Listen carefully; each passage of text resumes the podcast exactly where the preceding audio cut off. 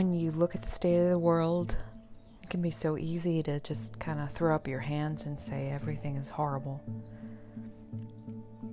Or even maybe if your life is particularly challenging, like it's sort of been with me the past couple of years, you can kind of have a fatalistic look and say, uh, why even continue? But you can't control the past. You can't fix it. You can't wish for a better past. And because there are a billion different ways that the future can play out, you can't control that either. The only thing you really have is the ability to see the potential,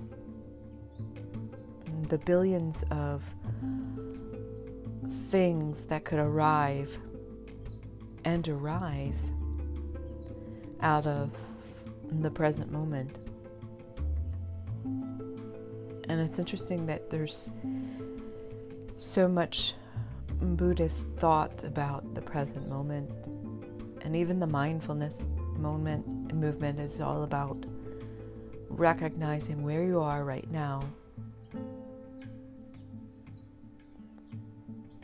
And it's not even a f- sense of weakness or surrender, even though surrender is, is a strong means of acceptance. It's a means of seeing clearly without our desire to control the things that we can't.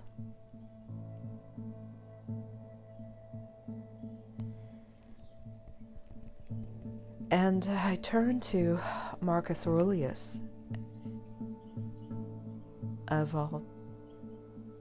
I think um, for me, Anybody who isn't even religious or isn't even spiritual might learn a lot from the Stoics. So Marcus Aurelius writes All you need are these. Certainly, I can't we're talking this morning. Certainty of judgment in the present moment, action for the common good in the present moment,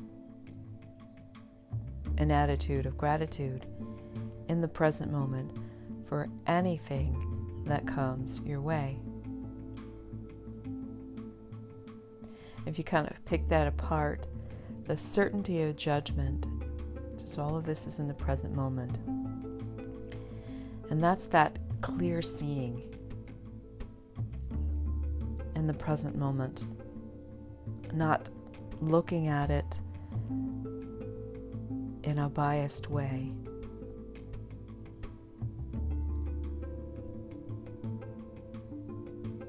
So, seeing things clearly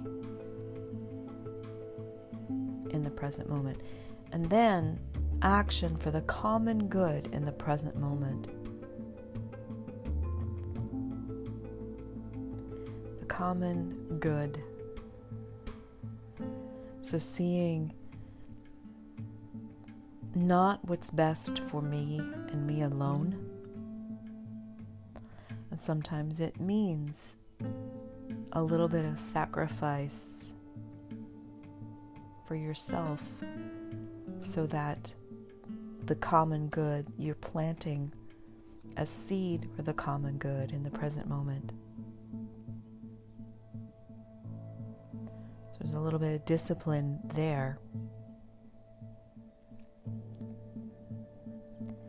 And an attitude of gratitude in the present moment. So, even though you can have a very dim, dark view of your current state and what's going on,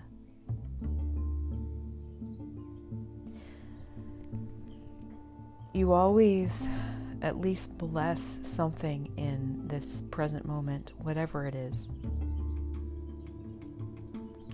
Because you know that you can even look into your past and look to where that seed of suffering or that seed of potential was planted in your suffering that awakened something very beautiful.